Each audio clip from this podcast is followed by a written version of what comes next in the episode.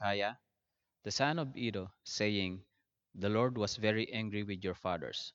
Therefore say to them, Thus declares the Lord of hosts Return to me, says the Lord of hosts, and I will return to you, says the Lord of hosts.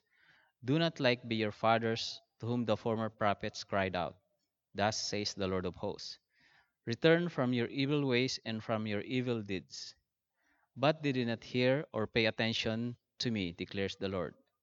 Your fathers, where are they? And the prophets, do they live forever? But my words and my statutes, which I commanded my servants the prophets, did they not overtake your fathers? So they repented and said, As the Lord of hosts purposed to deal with us for our ways and deeds, so has he dealt with us. On the twenty fourth day of eleventh month, which is the month of Shebat, in the second year of Darius, the word of the Lord came to the prophet Zechariah, the son of Berechiah, the son of Iddo, saying, I saw in the night, and behold, a man riding on a red horse. He was standing among the myrtle trees in the glen, and behind him were red sorrel and white horses.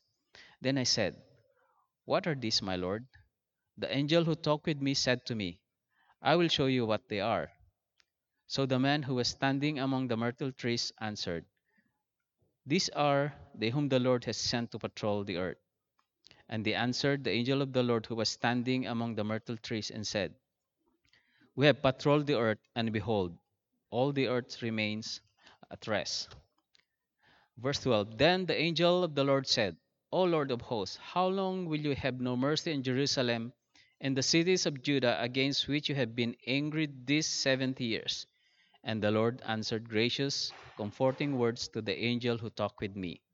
So the angel who talked with me said to me, Cry out, thus says the Lord of hosts I am exceedingly jealous for Jerusalem and for Zion, and I am exceedingly angry with the nations that are at ease. For while I was angry but a little, they furthered the disaster. Therefore, thus says the Lord I have returned to Jerusalem with mercy. My house shall be built in it, declares the Lord of hosts, and the measuring line shall be stretched out over Jerusalem. Cry out again, thus says the Lord of hosts My city shall again overflow with prosperity, and the Lord will again comfort Zion and again choose Jerusalem. And I lifted my eyes and saw, and behold, four horns. And I said to the angel who talked with me, What are these? And he said to me, These are the horns that have scattered Judah, Israel, and Jerusalem. Then the Lord showed me four craftsmen, and I said, What are these doing? What, what are these coming to do? He said, These are the horns that scattered Judah, so that no one raised his head. And these have come to terrify them, to cast down the horns of the nation who lifted up their horns against the land of Judah to scatter.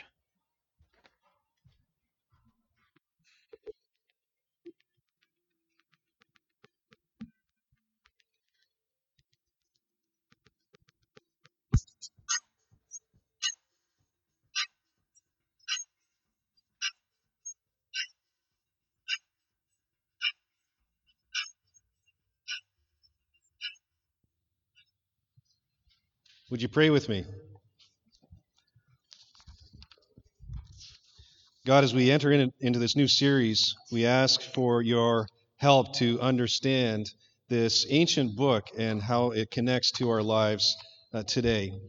Uh, we thank you for who you are. We thank you for your great patience with us, your mercy extended towards us, your forgiveness given to us through your Son, because often we we get off track, we get off into our own ways and our own self interested uh, lives and self obsessed lives very often, and we forget about you. We don't pay attention to you. We don't worship you with our lives, and we fail. And we, we need your, your daily grace to, to save us from ourselves and to get us back on track, get us paying attention to you again because you're the best thing uh, for us. I, uh, Lord, I pray that you would teach and instruct us, open our hearts to hear your voice speaking to us through Zechariah, through Scripture today, that we would be changed uh, on the spot as we look at our own lives, look at our own church family as well, and we want to rightly get centered back on you, God. We ask that you would be worshiped during this time of this message, that our hearts would be aligned towards you, that our eyes would get back to focusing on you, knowing that you are the best thing for us and the most beautiful person in the universe that deserves our allegiance and loyalty. Help us in this moment, Holy Spirit. Through Christ we pray. Amen. Before I forget, can we take a minute to pass around our trusty clipboards? If you can assist these clipboards, one of them is a community group clipboard. You can sign up for a group on the clipboard, or you can sign up using this insert, drop this in the offering baskets later. And so, five different options there for you. Want to encourage you to get into a group for your own spiritual health this fall. As you probably know, we're starting a new sermon series. We are going through uh, the book of Zechariah, verse by verse, this fall. The theme of this book is It Gets Better. You might think we're absolutely crazy and nuts to tackle uh, an Old Testament book of the Bible, especially one that is part of the, the category of the minor prophets in the Old Testament. You might assume that this book of the Bible is so negative, full of judgment, full of nothing but pain and misery and, and not helpful, but you would be wrong. Yes, there are some of those elements, but you know, this last summer I, I worked my way through my personal reading of Scripture through the minor prophets, and I was just particularly fascinated and filled with joy as I was reading the book of Zechariah. Why is that? Well, it's because, yes, the Lord, it's clear, He desires to if necessary, discipline his people, bring them back to himself, and help them to see that they need him. But the grace of God and the mercy of God and the love of God uh, is all over this book of Zechariah. God's promises and God's hope that he gives us in Christ. Uh, very often, the book looks forward to Jesus. It's very clear and very specific. And so Jesus, as it turns out, is all over this book as well. And so it's just an amazingly helpful and powerful and poetic book of the Bible. So I'm looking forward to it uh, as we go through this book this fall. Let me explain uh, why I believe the theme of this book is the phrase, it gets better. It gets better. I don't know if you've ever been deep down in a ditch, you've been stuck in life, like life, a moment in your life where you're asking yourself, can it get any worse than it is right now? It feels about as bad as it can possibly get. Nothing is working. Problem after problem after problem, hard circumstance after hard circumstance, and you're just stuck in the mud and you like and you're saying, I can it get any worse than this? And then you decide to have a conversation. Perhaps a friend reaches out to you. They see how bad your life is or how bad you are doing, and they decide to sit down, have, have a coffee or a meal together with you. And in that conversation, you're just pouring out your heart to them and you're describing in detail all of the problems in your life. And your, your friend is listening intently and then they're trying to understand and they're affirming what you're going through. And then your friend at the end says, I'm so sorry all of that is happening, but you know what? It gets better. Don't give up. It gets better. And when you hear those words from your friend who trusts you and who has listened to you, it kind of puts some steel in your spine again. And it helps you keep on going and not to give up. That's, you see, that's the power of hope. Hope is a very powerful thing, okay? And this thing called hope is all over this book of the Bible called Zechariah. You know, right now, I believe our church family has been in a place where we have been dogged by discouragement uh, for a while now.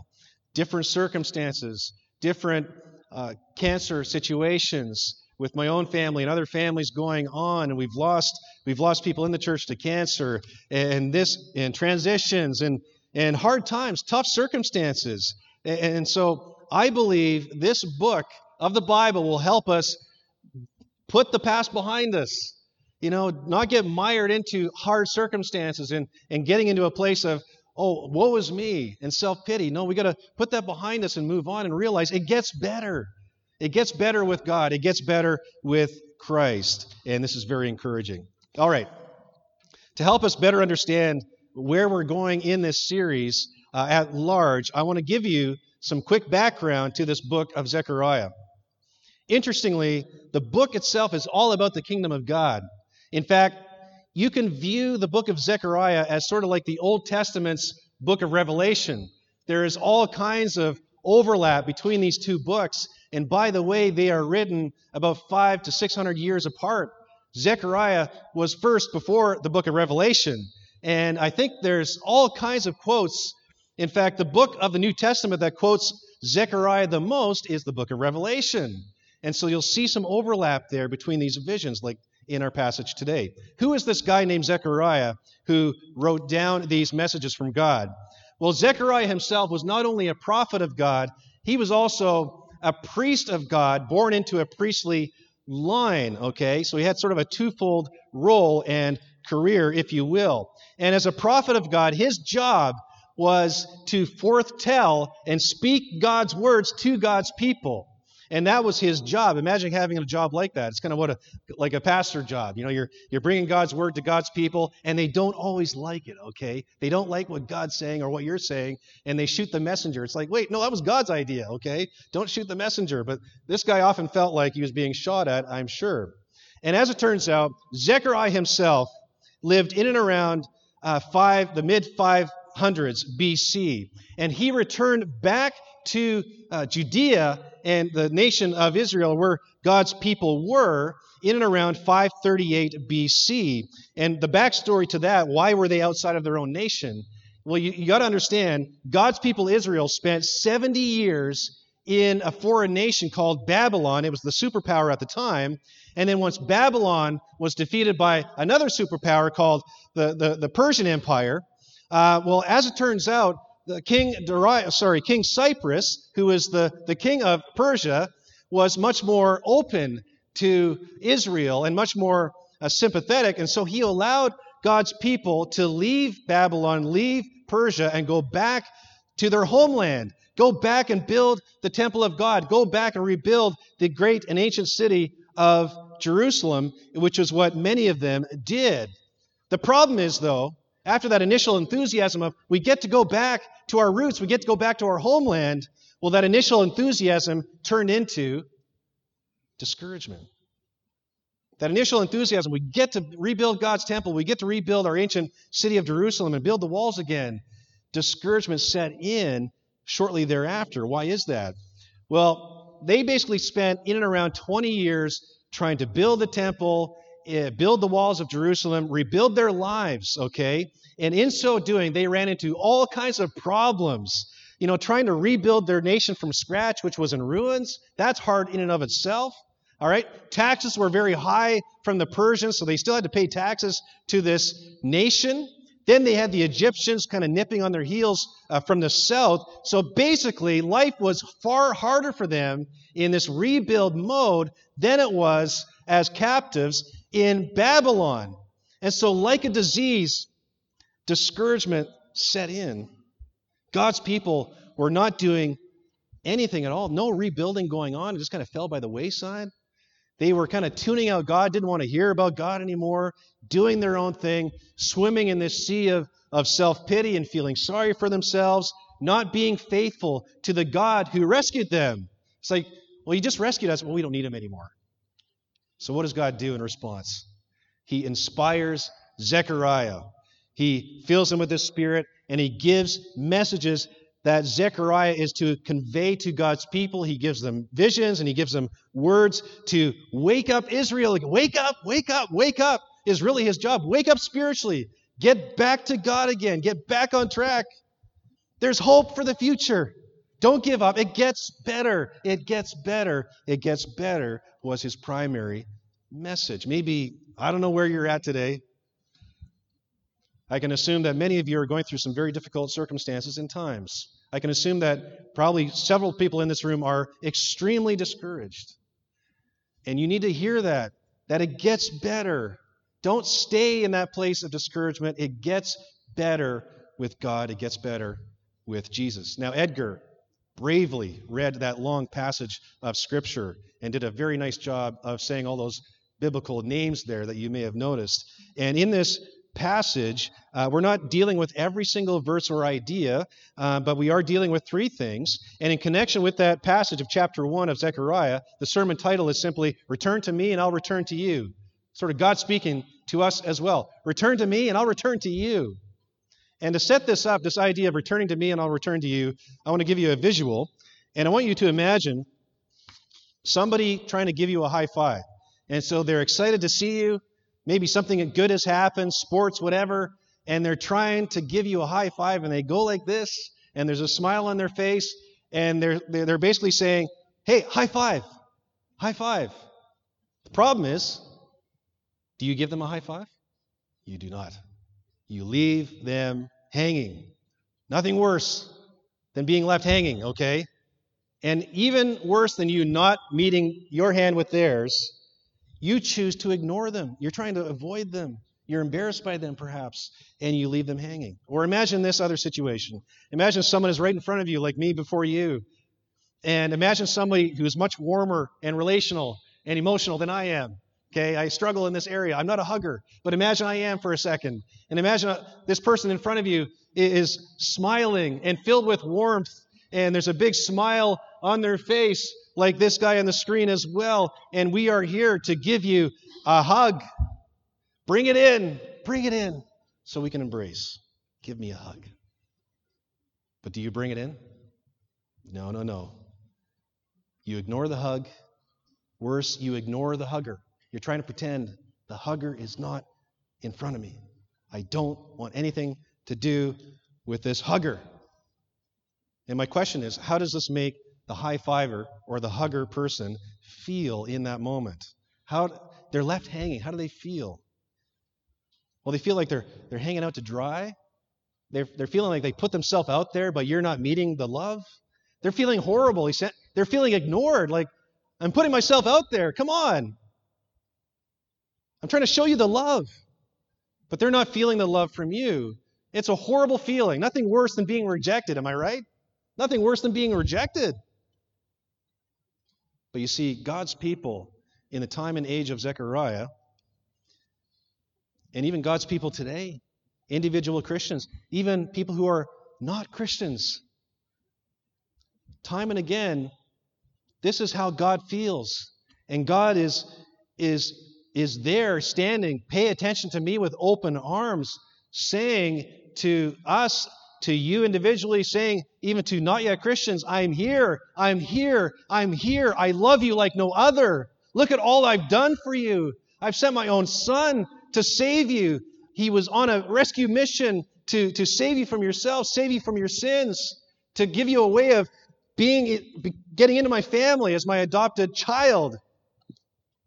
I'm here. But no.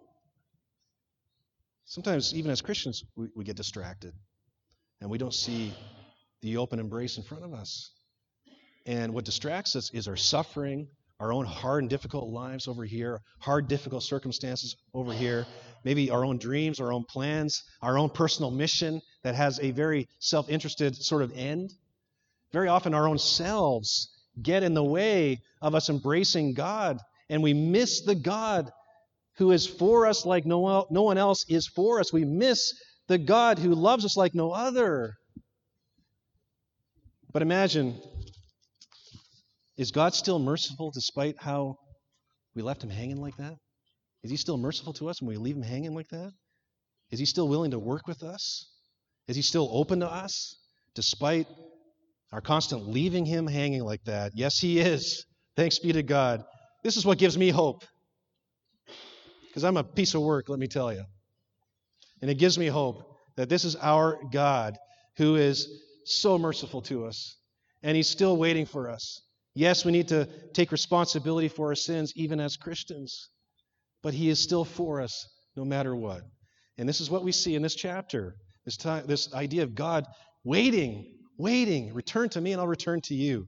And we'll see this. All right, now there's three basic ideas, points that I want to share with you today that we see in this chapter 1. And the first key idea, key point in your notes, there is a sermon outline in your bulletin if you do want to follow or fill in those blanks there. Number one is simply repent, return, and pay attention to God. Repent, return, and pay attention to God. Here's what you need to know about God He is so mighty, so powerful, so capable that He can direct human history to fit his purposes and his overarching master plan perfectly. It's amazing. Who else can orchestrate human history over a period of multiple thousands of years to fulfill his own purposes? Only God can do this. This is the God of the Bible. And let me explain. If you read the Old Testament of the Bible, you will notice that there's a people that he has chosen for himself, and that people is the people of Israel, the nation of Israel. And he chooses the nation of Israel for a reason. Why is that? He chooses Israel to show off himself to the world through them. He shows off his own character, his own greatness, his own goodness, and his own holiness to the world through these people of Israel. And they were very imperfect, very messed up. That's, that's sort of the irony and the humor of, the, of it all. And very, not unlike us today. They were so screwed up, and yet God chose them to showcase himself to the world. And so, by design, if you look at the Old Testament of the Bible, this nation of Israel was to be a shining light to the nations to showcase the light of God and the goodness of God and the greatness of God and the holiness of God to the world, as well as to sort of set the stage for the coming of who? The coming of Jesus, who was Jewish, you see. And he is a, the future Savior of the world. Jesus is all over the Old Testament, including the book of Zechariah. Now, how well did Israel showcase God in this way and, and bring light to the nations? Not that well, actually. They had some good moments, some good times, but not many. They were screw ups. Israel became experts in how to disobey God well, how to worship other gods, how to place their hopes and dreams and pay attention to meager uh, God replacements that would not give them what they really needed. And not unlike us today, we are very often experts in worshiping anything and other than God. So, what did God do with this disobedient nation of Israel? He disciplined them. He allowed them to be overtaken by neighboring nations. For example, uh, one of the most horrific uh, nations, and they were they were kind of like the the oh, what's the word from Star Trek? The Klingons from Star Trek. They're kind of nasty. If, if any Trekkies in the audience today, the Klingons were nasty in, in the movies and the films and the TV series. Well, the Assyrians were a lot like these Klingons, okay? They were nasty and, and very violent, and they, um, they pretty much took over and destroyed the northern tribes of Israel. And essentially, they caused much of the nation of Israel to sort of disappear through not only death and that sort of thing and violence, but also cultural appropriation and cultural assimilation. So they're essentially gone. Then later, the remaining tribe of Judah in the south and the city of Jerusalem, God's people remain there. But a couple hundred years later, God allows the, the Babylonian superpower to come and defeat them. And, and Nebuchadnezzar and his, his, his armies cart off something like 20,000 men, women, and children 2,700 kilometers east to the city of Babylon. Now, before you think everything was horrible for Israel, forced from their home, being subjugated to this superpower called Babylon, you would be wrong. God's people thrived in Babylon. They did very well. God was very patient with his people, and by his own sovereign plan, he ensured that his people were protected in Babylon, that they thrived there in this foreign nation. What happens next in the story? And this is all true. What happened next? Well, Persia comes along. They're bigger and more powerful than Babylon. They defeat Babylon. King Cyrus, as I mentioned earlier, he allows Israel, you can go back to your homeland, rebuild the temple of God, rebuild the walls of Jerusalem, rebuild your nation. And so after 70 years of captivity, they go back. And about 50,000 now probably started out at around 20,000. So you can see how they're thriving as God's people. 50,000 of them go back to Israel and to Judah and Judea. And they excitedly get right to work. We want to rebuild this temple. We want to rebuild Jerusalem, rebuild the walls. Everything is, is, is exciting and, and, and amazing. And they can't wait to get to work, which they do. But wait a minute. What happens shortly after that initial burst of enthusiasm? Again, they discover this is harder than we thought. This is brutally hard to rebuild a devastated temple, a devastated city. Plus, they got these big taxes to pay to Persia. Building supplies are hard to come by. Egypt is nipping at their heels. As a result, this initial enthusiasm, it basically just implodes into discouragement, hopelessness. Why go on? The rebuild essentially stops, goes nowhere. They have become experts in self pity. Worst of all, they forget about who? Who do they forget about? They forget about God, the one who saved them, the one who restored their fortunes, restored them to their land. They forget about God. That's, that's, that's the danger of discouragement. And it's a real thing. Let's now look at verses 2 to 4. What does God say? Is he okay with their, their discouragement? Is he okay with their self pity? Look at verses 2 to, 2 to 4 and then verse 6 and, and this is really powerful stuff. The Lord was very angry with your fathers.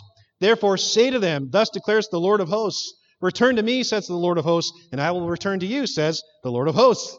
Do not be like your fathers, to whom the former prophets cried out. Thus says the Lord of hosts Return from your evil ways and from your evil deeds. But they did not hear or pay attention to me, declares the Lord. Verse 6 But my words and my statutes, which I commanded my servants the prophets, did they not overtake your fathers? So they repented and said, As the Lord of hosts purposed to deal with us for our ways and deeds, so has he dealt with us. Let me try to paraphrase that, okay? It's like God is saying, Look, your predecessors, your fathers, they forgot about me. Now you also are doing the same. You've also forgot about me. So repent. Repent. Change direction from being a self interested person and nation to now being a God interested person and nation. Come back to me. Return to me, and I'll return to you. How do you think Israel responds to this? They say, Yeah, we're going to repent. We're going to repent. We got we have to. We have to change. We have to come back to you, our one and only God. Perfect. Perfect way to respond to God when he calls you to repent. You know, this reminds me of being a parent in some way. There's a few of you that are parents uh, in the room. You know, being a parent, it's my theory that being a parent is one of the best ways to understand what God has to go through every minute of every day of every year. Okay, He's our Heavenly Father. And there's a reason that He's called our Heavenly Father. It's because the, He's the ultimate parent. And we're all His kids, whether we trust Him or follow Him or not. Um, and, and the pattern that I've noticed in, in myself and in our own family, and, and also uh, parents of older children, so the kids, you raise your kids in a certain way to do life in a certain way, try to train them the ways of life and the skills of life according to the Bible if you're a Christian. And you train them in, in the ways of the Lord. They get older, they become teens, they become young adults, and they become more independent. And sometimes they go in a direction with their life that is totally opposite from the way that you train them in. And they are going now in a direction that is not right, but it's also not helpful or healthy for their long term future. See? So here you are as a parent, you've got these adult kids over here, in your view, blowing up their lives.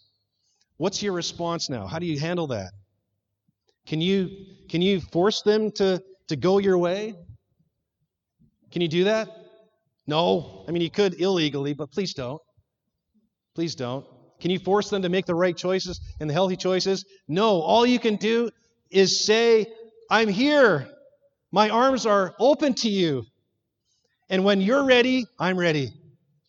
I'm ready to help, I'm here to help you turn your life around. And uh, until you're ready, I'll be waiting. And I will be here. And I will help you. Return to me, and I'll return to you. Maybe this happened to you, by the way, with your own parents. I think it did for some of you. That's powerful. But this is what God goes through.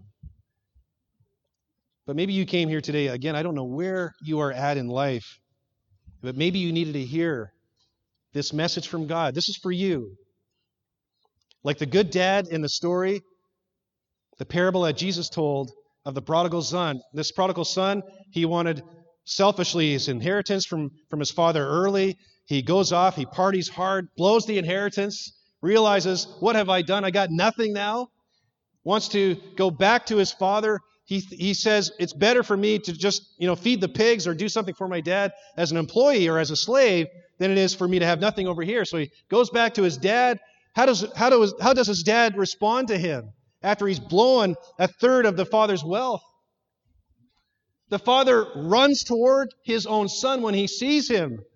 It's not so much the son running towards the father, it's more the father running towards the son. Why? Because he loves his son. And he's been waiting that whole time for his son to come home. This is God to us today. And I don't know where you're at. You might be a Christian who has lost your way. You might be a not yet Christian who has never found your way yet. You got to know and you got to believe that God is for you. He is not against you. He is waiting with open arms for you to, to come to Him. And once He sees you going His direction, returning to Him, He's going to run to you. Beeline, fast. That's the kind of God we have. He is our Heavenly Father. There's no better parent in the universe than Him. You need Him. We all need Him. I need Him. And so, if you're new to this Christianity thing, what you've got to come to God with is repentance, turning away from your own sinful life, turning to Christ. He sent His Son to earth to save and rescue you. Jesus lived your perfect life for you in your place. Jesus died on the cross for your sins in your place, was the perfect sacrifice, the only one who could pay for your sins in full, which he did. And then he rose again three days later to defeat Satan, sin, and death for you forevermore. So repent of your sins, trust in what Jesus has done for you. And if you need to be baptized, why put off the baptism? You know, that happens sometimes we would be thrilled to host your baptism for you. That's the next step that Jesus commands his followers to take, where you're saying, I'm now about Jesus following him versus myself. That's what baptism uh, preaches and communicates. I'm off track. I have no idea where I'm at in my notes, so let's just move to number two in our notes as we try to move on here. Number two is simply trust in the Lord's promise of watch care, mercy, and hope. This is the second idea. Trust in the Lord's promise of watch care, mercy, and hope. And let me uh, try to define this uh, phrase watch care. It's actually not in the text per se, but it, what is watch care? It's a bit of a traditional word. Watch care is a supervisory role that provides protective care. It's what parents do for your kids. It's all about watch care, making sure our kids are safe, provided for, all the rest. And this point is all about how, how good God is to us. He watches over us, He gives us daily grace and mercy, He gives us hope for the future. And we see this in this next section of our chapter, uh, verses 7 to 17. What happens in this next section? God gives Zechariah this, what is called a night vision. It might be a vision from God in, in, the, in while he's sleeping, or he may have woken up at night. We don't know. But this is a vision of the four horsemen. Have you heard of the four horsemen before? The four horsemen. And you'll read about the four horsemen also in the book of Revelation. And the four horsemen uh, were seen, first seen in this passage, again, hundreds of years before John wrote uh, and had the vision of Revelation. Zechariah asks in this night vision uh, to the angel, What in the world are these four horsemen? What do they represent? What are they all about? Well, let's take a look at verses 9 and 10. Then I said, What are these, my Lord? The angel who talked with me said to me, I will show you what they are.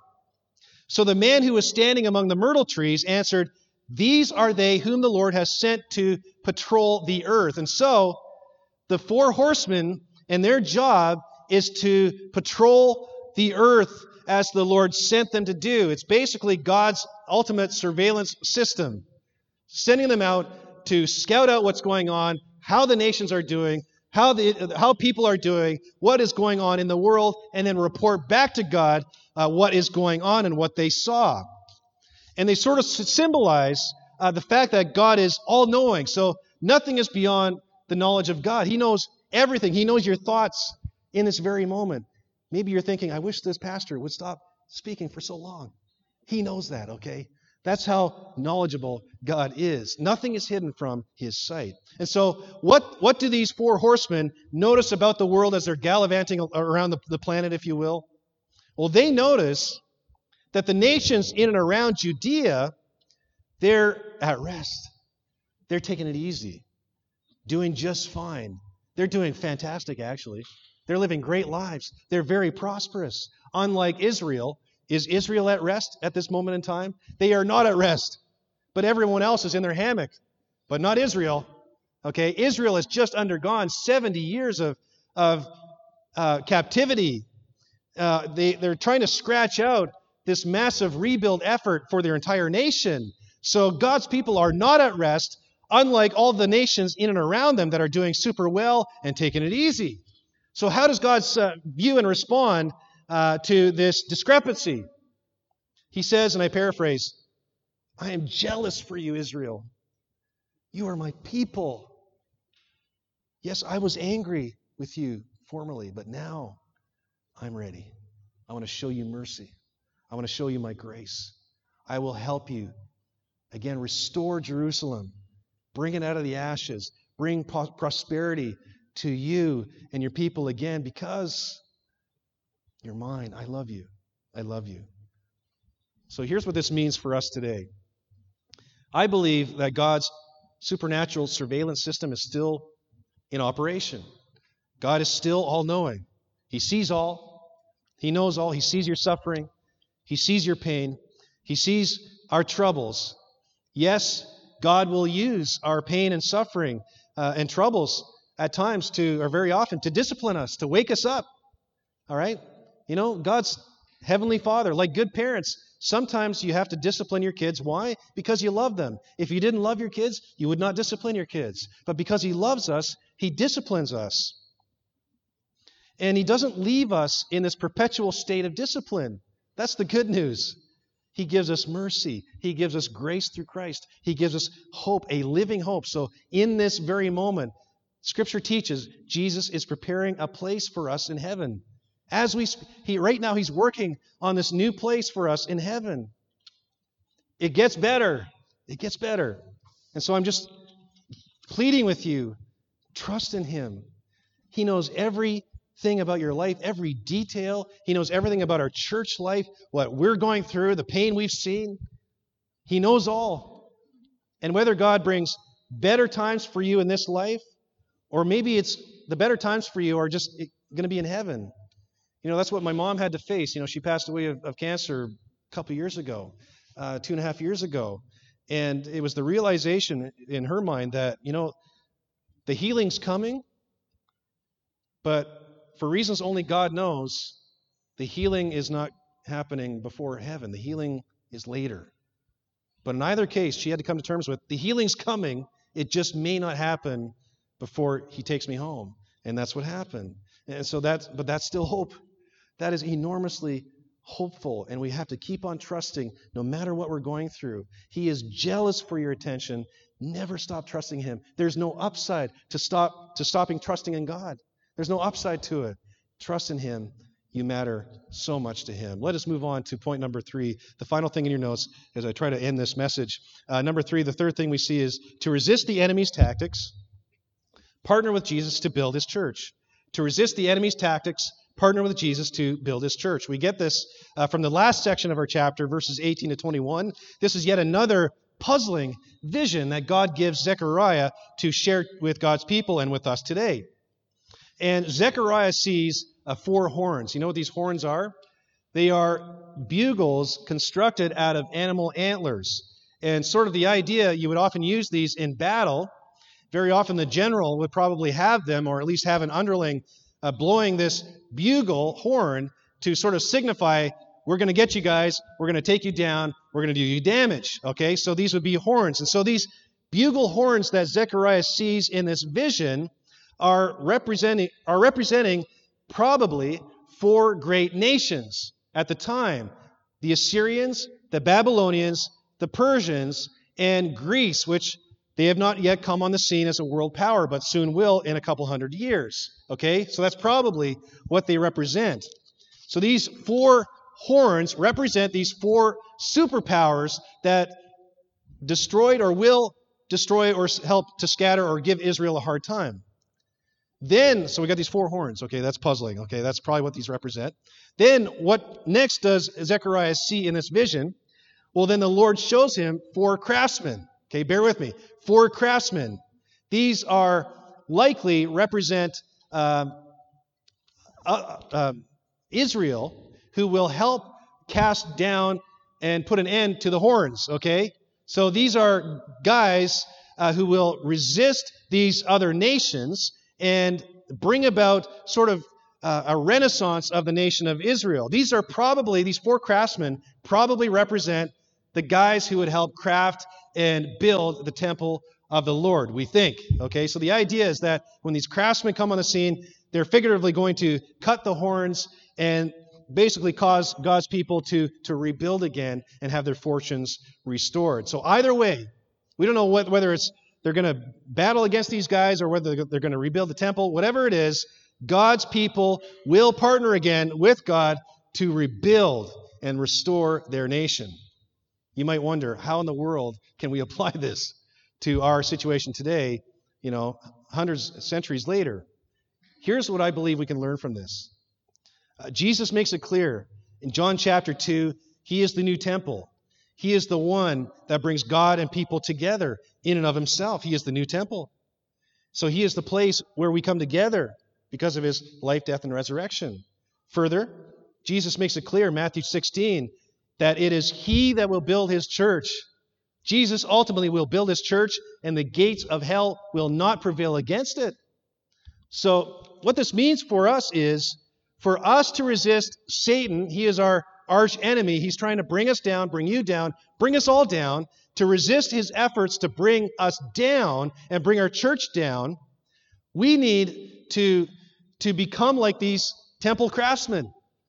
We need to partner with Jesus like the temple craftsmen partner with God. We need to partner with Jesus as his craftsmen, craftspeople, to walk in his power that he provides to build his, this church. How do we do that? How do we build Mercy Hill Church as his craftsmen? By praying for this church family, praying for each other. You know, this morning in our we do some prayer in the corner there. We were praying for other people in the church. You know, that were people that we're connected with. We need to do that. Bring God's power to bear on the people that need his help. Further, so it's not just prayer, we need to invite others to, to, to, to, to church. We need to share the gospel with the not yet Christians in our workplaces, in our, in our streets, in our own families and extended families. We need to give generously of our finances back to the mission of Jesus via this church. We need to build this church by committing to this church, showing up as many Sundays as we can to pay attention to God, worship Him, and then pay attention to others that are here that we would encourage others as well as we love them. You know, thanks to Jesus, we have access to the strongest person in the universe. And the strongest person in the universe is God. And He promises to protect us from the most hateful person in the universe, Thanks to Jesus, we have the opportunity to, to give our lives to the greatest mission in the universe. And the greatest mission in the universe is the mission of Jesus that He's given us, which is to make disciple making disciples of Jesus for God's glory. In other words, we want to, to help as many people get in on all the good things that God has for the human race. And we don't want anyone to miss out on the love of God. We don't want anyone to miss out on the hope that He gives us through Christ. What an opportunity, what a privilege that He's given us this mission to give our lives to as a church family. So, Mercy Hill Church, let us resist the devil's tactics by faithfully partnering with Jesus to build His church. Why don't we pray together? God, uh, at first glance, this passage is, is tough to understand and tough to apply.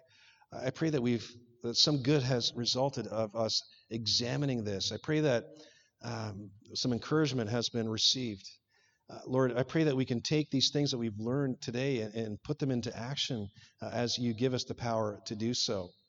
Uh, Lord, we want to approach the, the Lord's table and communion this morning by remembering we would have nothing without you, Lord Jesus. And so we are grateful uh, that we have hope in you because of your finished work on the cross because you lived our life for us, our perfect life for us in our place. You died our death on the cross for our sins, and you rose again. We are so grateful. We worship you for the gospel. Help us to examine uh, ourselves in this moment of taking this memorial meal as we remember all that you've done for us. Through Christ we pray. Amen.